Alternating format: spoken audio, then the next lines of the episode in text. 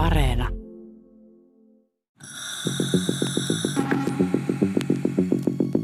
Karkausvuoden 1924 toisena päivänä eräs vanha mies makasi kuolin vuoteellaan.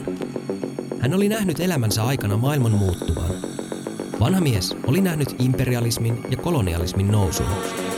Hän oli todistanut Euroopan hullua vuotta 1848, kun uudet aatteet, liberalismi, sosialismi ja nationalismi innoittivat vallankumouksia Euroopan maissa.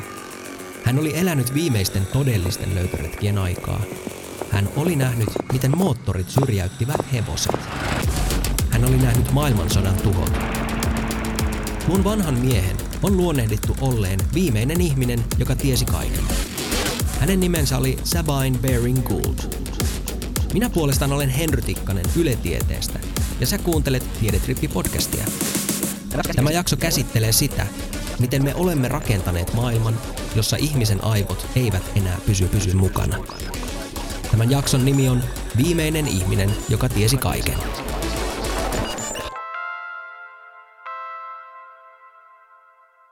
Vaikka hän tiesi paljon, niin hän varmaan kuitenkaan tiennyt kaikkea, mikä maailmassa oli tiedettävissä.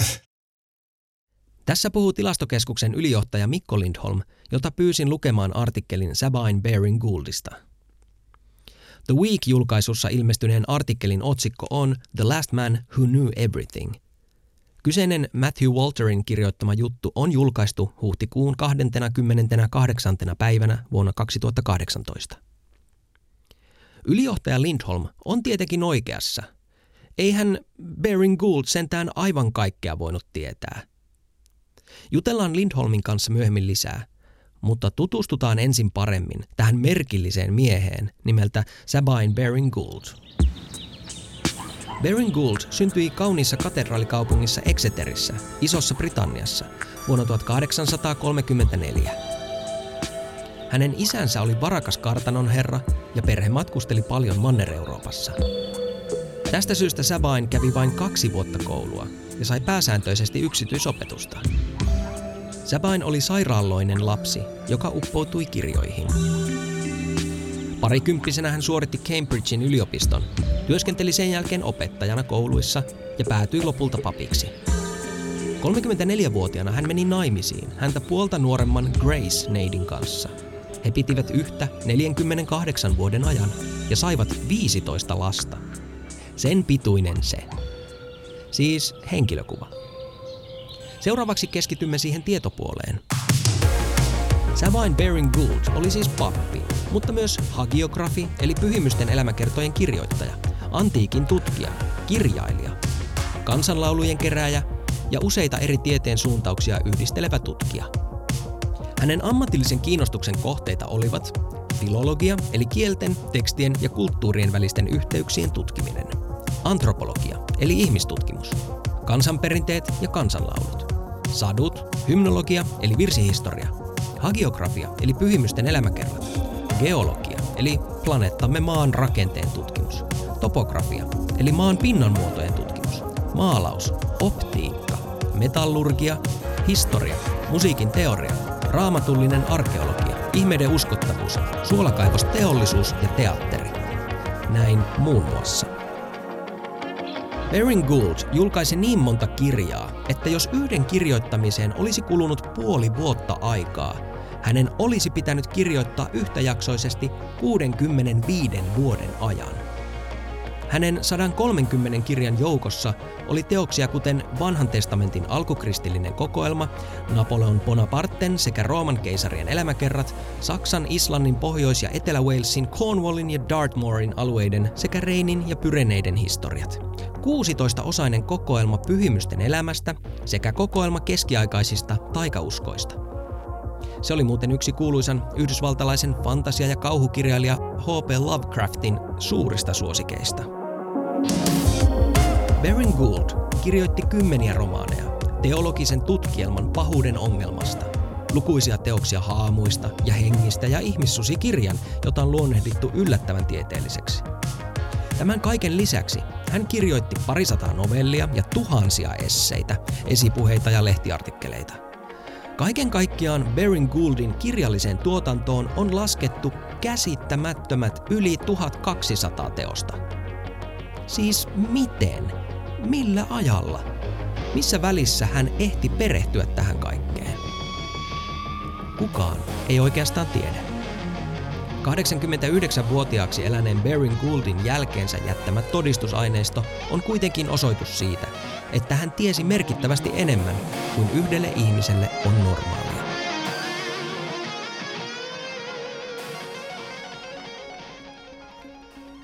Mä aloin tehdä tätä tietoa käsittelevää jaksoa, koska mun omat aivot ovat mössöä.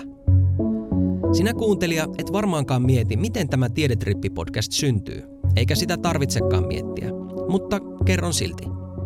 Kirjoitan kaksi jaksoa kolmessa viikossa.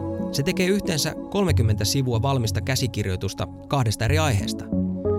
Työni on jatkuvaa intensiivistä opiskelua. Luen kirjoja, artikkeleita ja tutkimuksia sekä haastattelen asiantuntijoita. Haastatteluaudiota kertyy tunnista kahteen per jakso. Litteroin kaiken sanatarkasti. Toisinaan asiantuntijoiden löytäminen ja tavoittaminen vie useita päiviä, viikon tai kaksi, mutta deadline ei silti jousta. Sitten kirjoitan sunnuntai- ja maanantain välisenä yönä, kuten juuri nyt. Jaksot äänitetään ja editoidaan, jonka jälkeen on ryhdyttävä heti kehittelemään seuraavien jaksojen aiheita – Rytmiä repivät palaverit, muut työtehtävät, kiireelliset sähköpostit, markkinoinnin tekeminen ja tietysti myös yksityiselämän vaatimukset. Tämä ei ole valitusvirsi. Yritän vain selittää, että tällaisen kuormituksen seurauksena minusta on tullut mössöaivo. Jatkuva ja vaativa rasitus yhdistettynä kiireeseen aiheuttaa ihmisaivoihin jatkuvan poikkeustilan, eikä siitä ehdi toipua – koska nykymaailma ei suo aivoille lepoa. Ennen kaltaisilleni toimistorotille vinoiltiin, että tekisitte joskus oikeita töitä. Tämän päivän ajatustyön tekijä juoksisi innosta kirkuen sellaisiin hommiin, ainakin pakofantasioissaan. Juuri muutama päivä sitten olin lounasravintolassa, kun viereisessä pöydässä istuva IT-alan työntekijä haaveili kaihoisasti vaihtavansa alaa puusepäksi – Työ- ja elinkeinoministeriön viimeisimmässä työolobarometrissä yli puolet haastatelluista kertoi kokevansa työssään liiallista kiirettä, uupumusta, väsymystä sekä riittämättömyyden tai jaksamattomuuden tunteita. Samaan aikaan mielenterveyden ongelmat, kuten uupumus, ovat kasvaneet räjähdysmäisesti. Itse asiassa mielenterveysongelmat ovat jo yleisin sairausloman syy joillakin ryhmillä. Myös nuoret uupuvat. Terveyden ja hyvinvoinnin laitoksen loppuvuodesta 2021 julkaiseman tutkimuksen mukaan peräti joka kolmas korkeakouluopiskelija kärsii masennus- ja ahdistusoireista. Joka kolmas. Opintojen vaatima työtaakka sekä paineet ovat kasvaneet. Niinhän sitä sanotaan, että ihminen seisoo hetken vaikka päällään, mutta ei sitä kukaan pitkään jaksa tutkijoillakin on semmoinen niin mössöaivo. Mä oon huomannut se, että että tuota niin, tämä on, tää on valitettavaa, mutta jopa yliopiston oppikirjat, niin, jota kirjoitetaan ja julkaistaan, niin, niin niistä on poistettu se, tavallaan kun mä luin tota tekstiä, mitä sä mulle toit, niin se, se tavallaan se, se syvällinen tie, tieteellinen teksti ja pohdinta on poistunut jopa yliopiston oppikirjoista. Se on yleis semmoista proosakieltä. Ja se kertoo, että ei ole, että ei ole enää aikaa ajatella. Jopa niin kuin korkeatason UFO-luokitusjournalit niin alkaa olla sellaista yleiskieltä, jota pystyy lukiolainen varsin helposti omaksumaan ja lukemaan. Eli tavallaan se, se tässä tavallaan semmoinen massatuotanto on tullut, että nopeasti paljon massaa yksinkertaisessa populistisessa muodossa – jotta sitä, siihen saa mahdollisimman paljon viittauksia ja, ja julkisuutta. Näin kertoo havainnoistaan filosofian tohtori Mika-Petri Laakkonen Lapin yliopistosta. Hän on perehtynyt neuropsykologiaan ja aivotutkimukseen ja tutkii tätä nykyään ennakoivia algoritmeja neuroverkoissa. Tutkijatkin kärsivät siis mössöaivojen ongelmasta. Ei ole aikaa ajatella. Pitää tuottaa kiihtyvällä tahdilla enemmän – määrä ja laatu eivät useinkaan kulje käsi kädessä. Mutta hetkinen, hetkinen. Entäs Sabine Baring Gould? Miten hän sitten kykeni sellaiseen poikkeukselliseen kirjalliseen tuotantoon? Hän oli varmasti älykäs ja ahkera, mutta se olisi liian yksinkertainen selitys. Mitä sellaista Sabine Baring Gouldilla oli, mitä meillä nykyään ei enää ole? Hänellä oli aikaa ja tilaa ajatella. Mietitään. Hänellä ei ollut tulvivaa sähköpostia täynnä vastaa ASAP-viestejä. Ei sähköistä kalenteria muistutuksineen. Ei televisiota eikä suoratoistopalveluita houkutuksineen. Ei piippaavaa älypuhelinta. Ei sosiaalisen median tauotonta kohinaa eikä loputonta uutisten virtaa verkkokalvoilla. Baring Gouldin ei täytynyt hallita kymmeniä eri tietojärjestelmiä ja kouluttautua jatkuvasti uusiin. Hän oli pappi, jonka ei tarvinnut tehdä kolmen ihmisen töitä tehostetussa organisaatiossa. Hänen ei tarvinnut jatkuvasti stressata määräaikaisen työsopimuksen jatkumista, toisin kuin monen nykyään. Poissa olivat kvartaalit ja reaaliajassa päivittyvät luvut. YT-neuvottelut olivat tuntematon käsite, jonka jatkuva uhka ei syönyt tilaa mielestä. Baring Gould ei osannut pelätä, että kohta tulee tietokone, joka korvaa hänet. Toisin sanoen, hänen maailmansa oli hidas. Se hitaus antoi Baring Gouldin aivoille mahdollisuuden omaksua, käsitellä ja sisäistää valtavan määrän tietoa. Ja siinä sivussa onnistui 15 lapsen kasvattaminen, joista kaikki paitsi yksi selvisivät aikuiseksi asti, joka oli muuten harvinaista 1800-luvulla. Mutta mitä jos Sabine Baring Gould eläisi meidän ajassamme 2020-luvulla? Mä havahduin, että, että tämmöinen monitieteellinen ihminen on kadonnut maapallolla. Tää, täällä ei ole enää maapallolla sellaista ihmistä, joka kykenisi niin, äh, omana eliaikanaan, melkein 90-vuotiaana, äh, äh, niin kuin yksin äh, tekemään monitieteellisiä päätelmiä ja, ja tuota havaintoja. Koska nyt tietomäärä, tämmöinen informaatioähkö on niin valtava. Näin sanoo algoritmitutkija Mika-Petri Laakkonen. Olen taipuvainen ajattelemaan samoin. Aivojen kannalta työelämä on muuttunut selvästi aiempaa stressaavammaksi. Näin sanovat aivotutkijat. Aivomme elävät ikään kuin jatkuvassa hälytystilassa. Lopulta tiedonkäsittely ei toimi enää normaalisti. Alamme unohdella asioita. Nukumme huonosti. Olemme ärtyneitä. Ja virheet yleistyvät – Puhutaan informaatioähkystä, ja se ulottaa väpättävät, harmaat lonkeronsa jokaiseen valveilla olomme hetkeen. Olemme jatkuvasti linkittyneet internetin loppumattomaan datavirtaan. Jos et ole somessa, et ole olemassa. Ja jos haluaa yhtään erottua, niin someprofiilin päivittäminen käy melkein työstä. Ja monille se itse asiassa on työ tänä päivänä. Teksti, kuva, audio ja video haukkaavat nykyisin valtaosan internetin tietoliikenteestä. Kuinka paljon sitä dataa on? Kysytään datatulvan eturintamassa olevan tilastokeskuksen ylijohtajalta Mikko Lindholmilta. Niin kysytkö multa paljonko maailmassa on tietoa? Kuka, kukapa tuon tietää? Lindholm sanoo, että luvut ovat käsittämättömiä. Joidenkin näkemysten mukaan elämme nyt niin sanottua Z-tavuaikaa, joka alkoi 2010-luvun puolivälin tienoilla. Tavu tarkoittaa bittiä, joka on tietotekniikassa tiedon pienin käsiteltävä osa. Z-tavussa on 21 nollaa.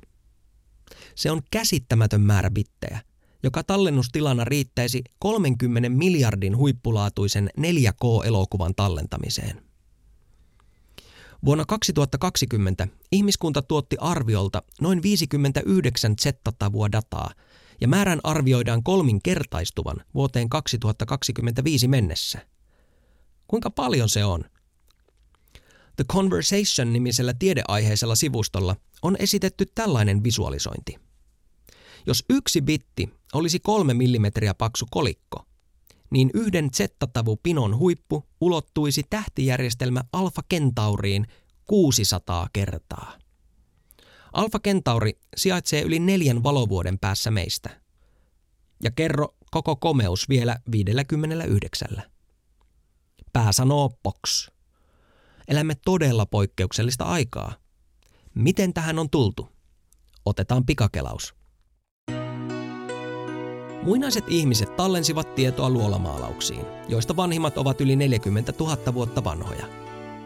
Viitisen tuhatta vuotta sitten keksittiin kirjoittaminen, jolloin tarkempaa tietoa pystyttiin tallentamaan kaivertamalla savitauluihin. Seuraava suuri mullistus liittyi tallennusalustaan. Paperi keksittiin Kiinassa ensimmäisellä vuosisadalla. Vähitellen kehittyi painotekniikoita ja yli vuosituhannen ajan erimuotoiset kirjat olivat tärkein tiedon tallennusmuoto. Hypätään vuoteen 1947. Kehitettiin elektroniikan komponentti nimeltä transistori.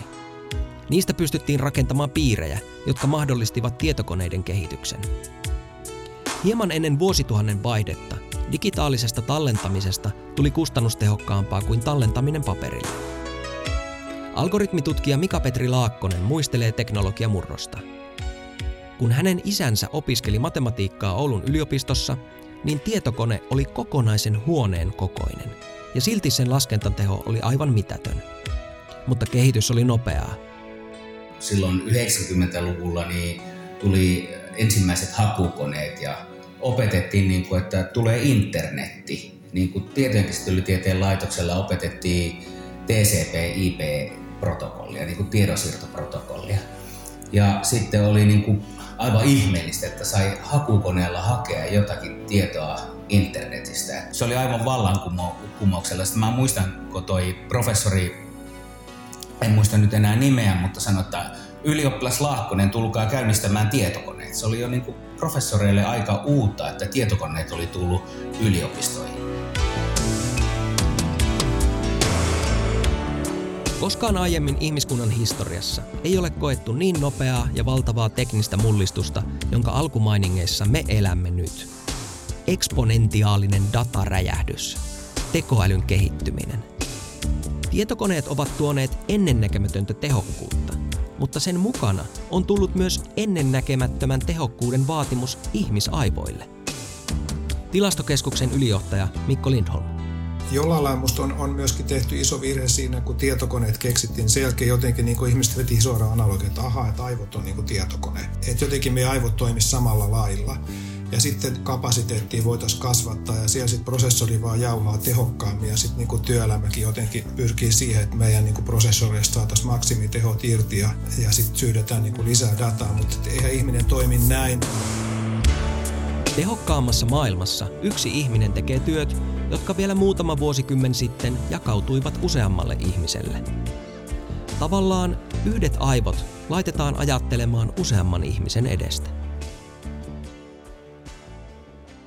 Datan määrän räjähdys ei tarkoita sitä, että ihmiskunnan tieto lisääntyisi samassa suhteessa. Data itsessään on hyödytöntä ennen kuin se laitetaan kontekstiin, joka tekee sitä informaatiota. Informaatiosta voidaan sitten jalostaa tietoa. Esimerkiksi numero 42 on dataa. Se voi olla mitä vain, kengän koko tai pätkä puhelinnumeroa. Mutta kun numeron määritellään edustavan vaikkapa kilogrammoja, niin siitä tulee informaatiota.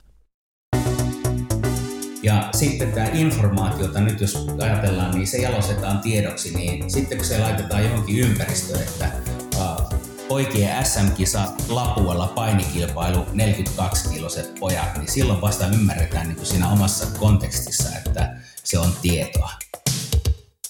Näin havainnollistaa algoritmitutkija Mika Petri Laakkonen Lapin yliopistosta. Tämän jälkeen tietoa pitää vielä osata tulkita, jalostaa ja jatkokehittää niin, että sillä on jotain merkitystä. Sitä tehdään esimerkiksi tieteessä. Jatkuvasti voimistuvasta datavirrasta on kuitenkin yhä vaikeampaa louhia tietoa. Tilastokeskuksen ylijohtaja Mikko Lindholm. Kyllähän meillekin tuntuu niin kuin tämä, että siis se vaatimus saada koko ajan nopeammin tietoa niin kuin, se on aika kova se paine. Me joudutaan varmaan sopeutumaan tähän vaatimukseen, koska kaikki pyörii kovemman kellotaajuudella, mutta totta kai siinä on niin se riski, että sitten jotain ymmärrystä katoaa matkalle, että sitten sieltä saadaan jotain niin kuin vähän keskentekoisempaa, eihän sitä sitten tietenkään meilläkään ole aikaa niin kuin asiantuntijoiden niin kuin, sillä analysoida niin pitkälle, vaan sitten se tulee enemmän tai vähemmän jonkun niin kuin standardikäsittelyprosessien ja jonkun koneanalyysin läpi ja siivottuna vähän ja sitten se voidaan niin kuin antaa. Mutta jotain siitä jää sitten puuttumaan kyllä. Hyödyllisen ja merkityksellisen tiedon kartuttamiseen tarvitaan siis yhä ihmisen ymmärrystä. Mutta kun ihmisillä ei ole enää aikaa eikä resursseja ajatella syvällisesti, ei tietokaan välttämättä ole enää niin syvällistä. Näin just, että kun sitä dataa hyökyy niin paljon, niin me ei niinku kyetä enää niinku tekemään niinku niitä järkeviä tulkintoja. Siis se informaatio, mitä me siis saadaan, jotenkin niinku laskee ja me mennään niinku tukkoon vaan siitä datavirrasta enemmän ehkä pitäisikin pyrkiä nyt sitten tekemään hyviä tulkintoja siitä datasta, mutta niin kuin mielekkäitä ja merkityksellisiä tulkintoja meille. Toisin sanoen pitäisi palata laatuun määrän sijasta. Hidastaa.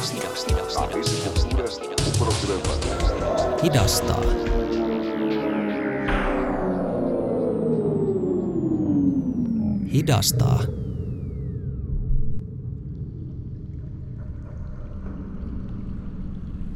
Hidastaa.